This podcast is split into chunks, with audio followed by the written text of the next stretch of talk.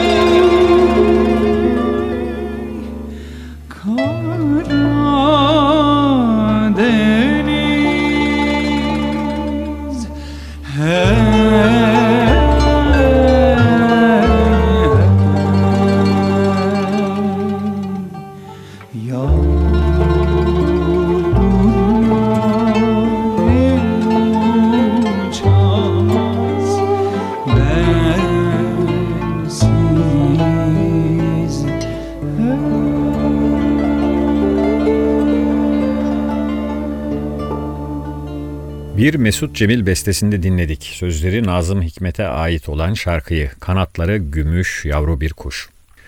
Nazım Hikmet 1920'de arkadaşı Vala Nurettin ile milli mücadeleye katılmak üzere ailesinden habersiz Anadolu'ya geçti.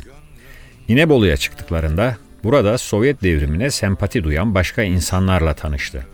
Sosyalizme dönük siyasal düşünceleri ilk kez burada oluşmaya başladı. Ankara'ya geçtiklerinde Vala Nurettin'le birlikte İstanbul gençliğini Anadolu'daki milli mücadeleye çağıran 3 sayfalık bir şiir yazdılar. Gel ey imanlı gençlik, gel ey beklenen gençlik. Gel ki Anadolu'da senin bükülmez çelik imanına, azmine ümit bağlayanlar var dizelerinin yer aldığı şiiri Matbuat Müdürlüğü 10 bin adet basarak dağıttı. Nazım'a Ankara'da verilen ilk görev Bolu'da öğretmenlikti. Bu dönemde Sovyetlere olan ilgisi giderek arttı. Vala ile birlikte Trabzon üzerinden Batum'a, oradan Moskova'ya geçtiler. Nazım burada üniversiteye yazıldı, iktisat ve siyasal bilimler okudu. Ekim 1924'te gizlice Türkiye'ye döndü. Aydınlık dergisinde çalışmaya başladı. Derginin yayınladığı bir bildiri sebebiyle aranmaya başladı. Dergi yazarlarına açılan davada İstiklal Mahkemesi tarafından gıyabında 15 yıl hapis cezasına çarptırıldı. Bunun üzerine yeniden gizlice Sovyetler Birliği'ne gitti. Nazım Hikmet'in Rusya'da geçirdiği yıllar şiire bakışını kökten değiştirdi. Şiirle ilişkisinde yepyeni bir sayfa açtı. Bu konuya dönmek üzere bir müzik arası daha verelim. Cem Karaca'dan Herkes Gibisin isimli şarkıyı dinleyeceğiz. Şarkının bir özelliği Cem Karaca'nın aralarda Nazım'ın kendi sesinden iki şiirine ya da şiirlerden dizelere yer vermiş olması. Dolayısıyla Nazım'ın sesinden Gider Ayak ve Aynı Daldaydık şiirlerinden dizelerde dinleyeceğiz.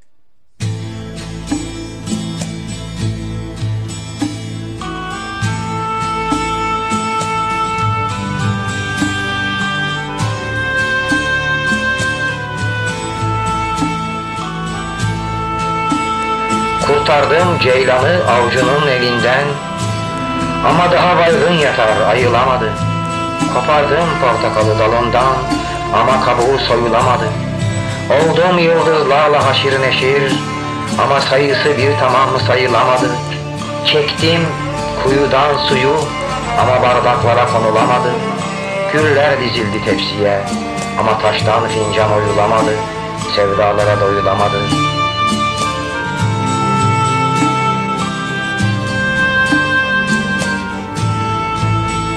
Gönlümle baş başa düşünürdüm Demin artık bir sihirsiz nefes gibisin.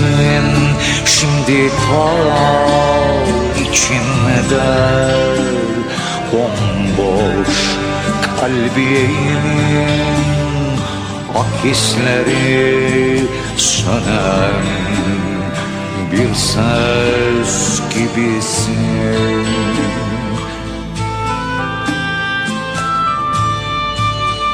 Maziye karışıp sevda yeminim bir anda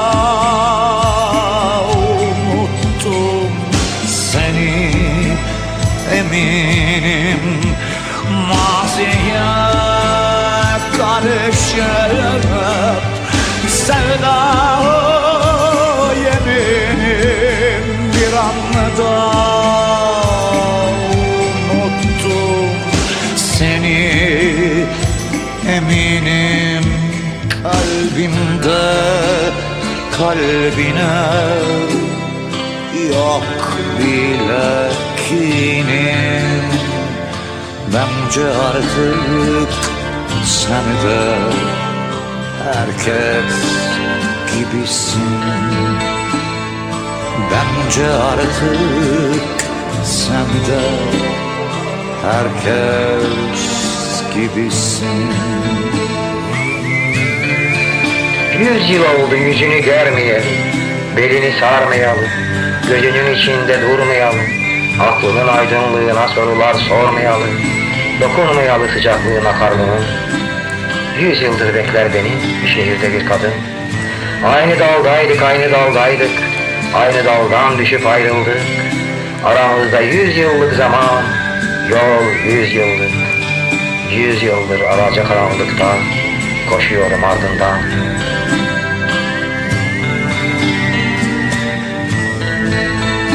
Maziye karışırım Sevda yeminim Bir anda unuttum. Seni Eminim kalbimde kalbine Yok bile kinim. Bence artık sen de herkes gibisin Bence artık sen de herkes gibisin Cem Karaca'dan dinledik. Herkes gibisin. Nazım da aralarda şiirlerinden dizeler okudu.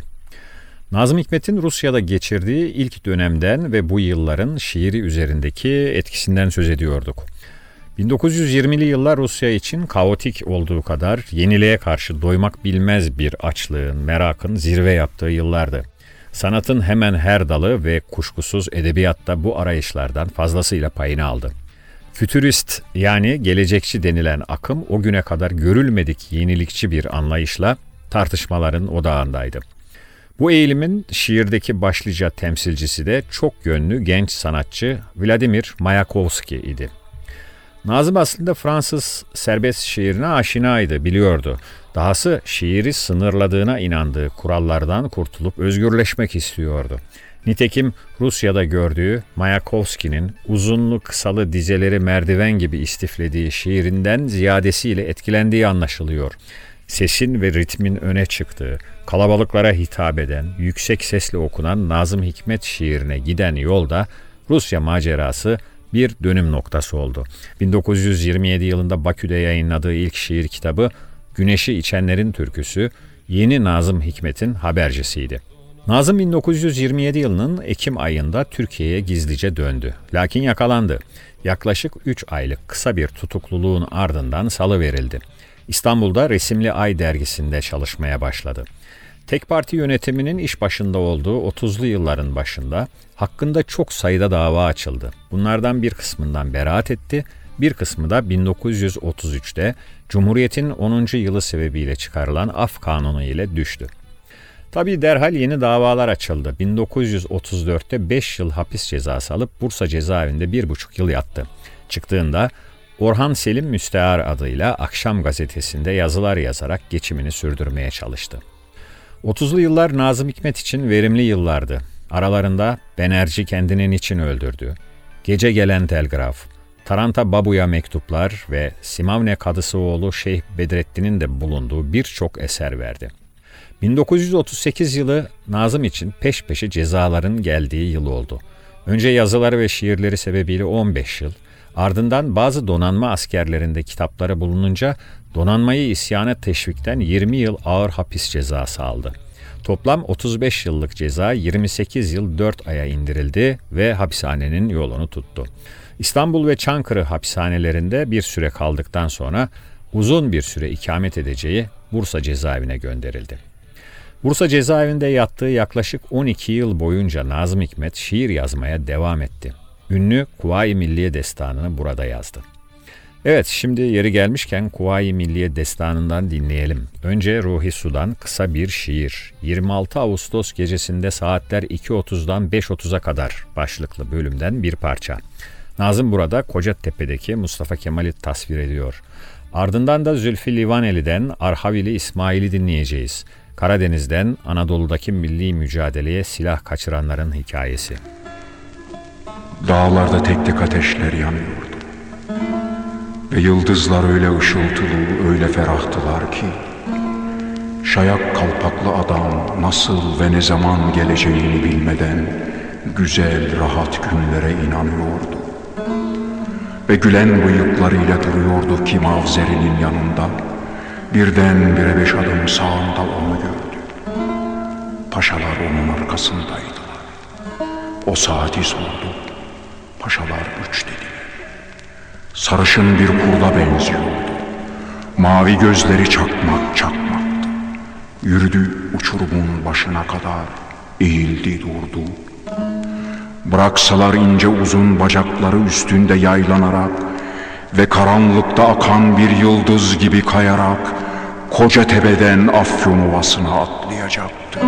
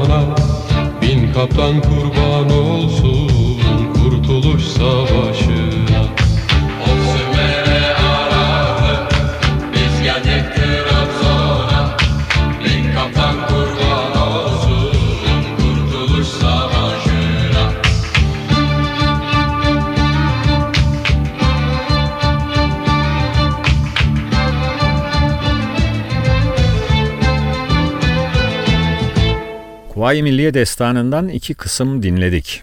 Nazım Hikmet'in asıl büyük yapıtı yine aynı yıllarda yani 40'lı yıllarda Bursa cezaevinde yazdığı Memleketimden İnsan Manzaraları idi.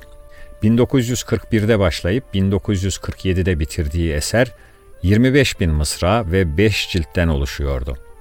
Tahmin edileceği gibi yayınlama imkanı bulamadığı Kuvayi Milliye Destanı'nı da bu eserin içine yedirdi.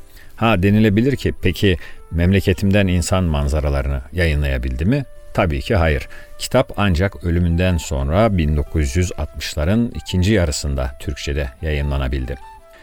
Memleketimden insan manzaraları yeni bir biçimle yazılmıştı. Ne tam bir manzum eser ne de nesirdi. Yani şiirin ve düz yazının imkanlarını bir arada kullanmıştı. Nazım buna muhtevaya en uygun, en basit, en berrak bir tarzda kalıplayan biçim diyordu. Hapishane yılları bir yandan da sevdanın, hasretin şiirlere döküldüğü yıllardı. İşte onlardan biri saat 21-22 şiirlerinden. Seni düşünmek güzel şey, ümitli şey. Dünyanın en güzel sesinden en güzel şarkıyı dinlemek gibi bir şey. Fakat artık ümit yetmiyor bana. Ben artık şarkı dinlemek değil, şarkı söylemek istiyorum. Nadir Göktürk'ün bestesinde Ezgi'nin günlüğünden dinliyoruz.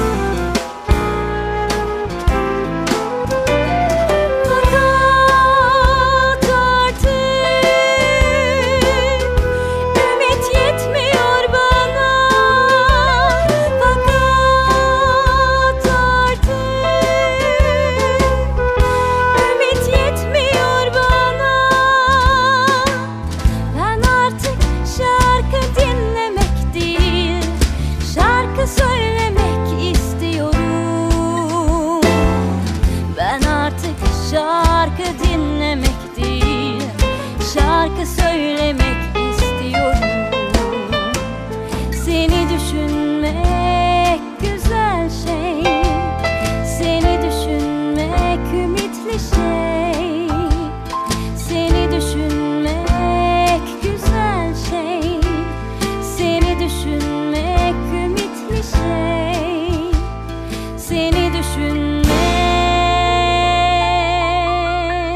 Ezgi'nin günlüğünden dinledik. Seni düşünmek. Nazım Hikmet cezaevindeyken gerek yurt içinde gerekse uluslararası kamuoyunda salı verilmesi için çok sayıda kampanya düzenlendiyse de sonuç alınamadı. Ancak 1950 yılında Demokrat Parti'nin iktidarı almasının ardından çıkarılan af kanunu ile özgürlüğüne kavuştu. Lakin Nazım Hikmet kendini güvende hissetmiyordu. Hep öldürüleceği endişesi taşıyordu. 48 yaşında askere çağrılınca yeniden yurt dışına çıkmaya karar verdi. Romanya üzerinden bir kez daha Sovyetler Birliği'ne gitti. Bunun üzerine 1951 yılında Bakanlar Kurulu kararıyla vatandaşlıktan çıkarıldı. Nazım Hikmet Sovyetler Birliği'nde Moskova yakınlarındaki Yazarlar Köyü'nde ve daha sonra da eşi Vera Tulyakova ile Moskova'da yaşadı. Memleket dışında geçirdiği yıllarda Bulgaristan, Macaristan, Fransa, Küba, Mısır gibi ülkeleri dolaştı. Buralarda konferanslar düzenledi, savaş karşıtı eylemlere katıldı, radyo programları yaptı. 3 Haziran 1963 tarihinde ise geçirdiği bir kalp krizi neticesinde 61 yaşında Moskova'da hayata gözlerini yumdu. Dünyanın her yerinden yüzlerce sanatçının katıldığı bir törenin ardından ünlü Novodeviçi mezarlığına gömüldü. Moskova'daki bu mezarı ziyaret edenler hatırlayacaktır. Abidin Dino tarafından yapılan mezar taşı siyah bir granittendir ve üzerinde rüzgara karşı yürüyen adam figürü yer alır. 1951 yılında Türk vatandaşlığından çıkarılan Nazım Hikmet, 2009 yılında Bakanlar Kurulu tarafından alınan bir kararla 58 yıl sonra yeniden Türk vatandaşı oldu. Efendim böylece Nazım Hikmet bahsini de bitirmiş olduk. Veda ederken bir Nazım Hikmet şiiri daha dinleyelim. Zülfü Livaneli bestesinde Cihan Barbur'a kulak veriyoruz. Bulut mu olsam? Hoşçakalın. Ne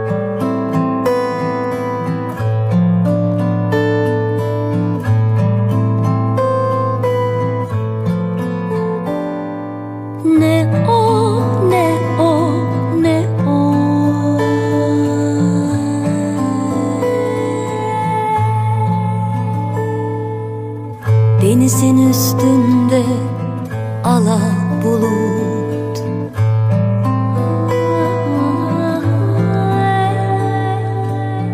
Yüzünde gümüş gemi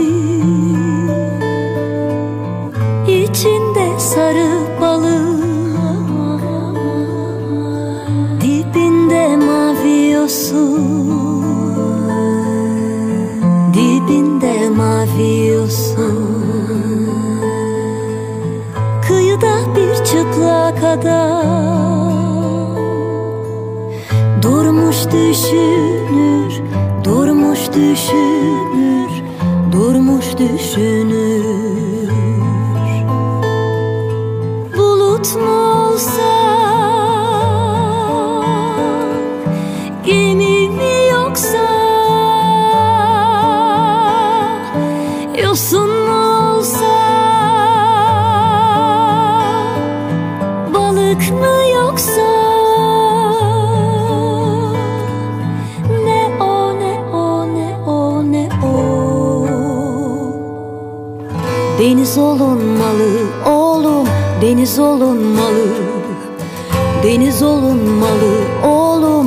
deniz olunmalı.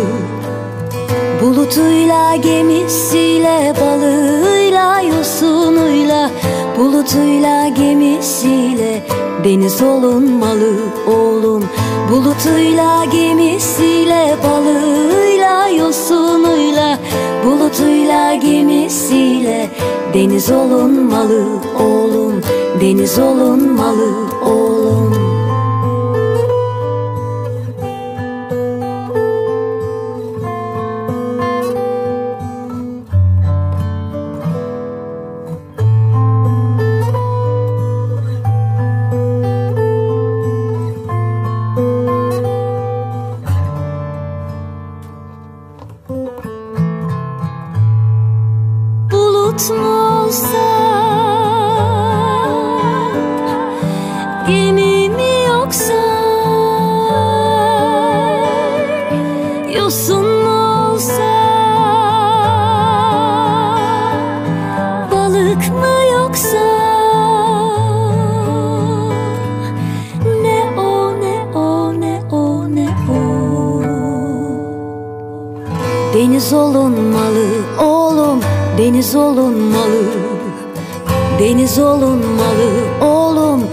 deniz olunmalı Bulutuyla gemisiyle balığıyla yosunuyla Bulutuyla gemisiyle deniz olunmalı oğlum.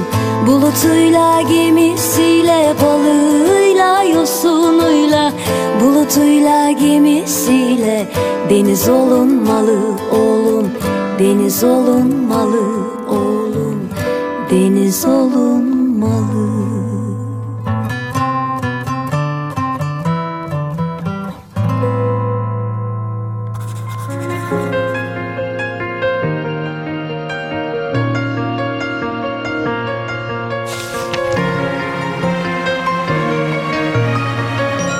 Şiirlerle, şarkılarla. Hazırlayan ve sunan Adnan Bostancıoğlu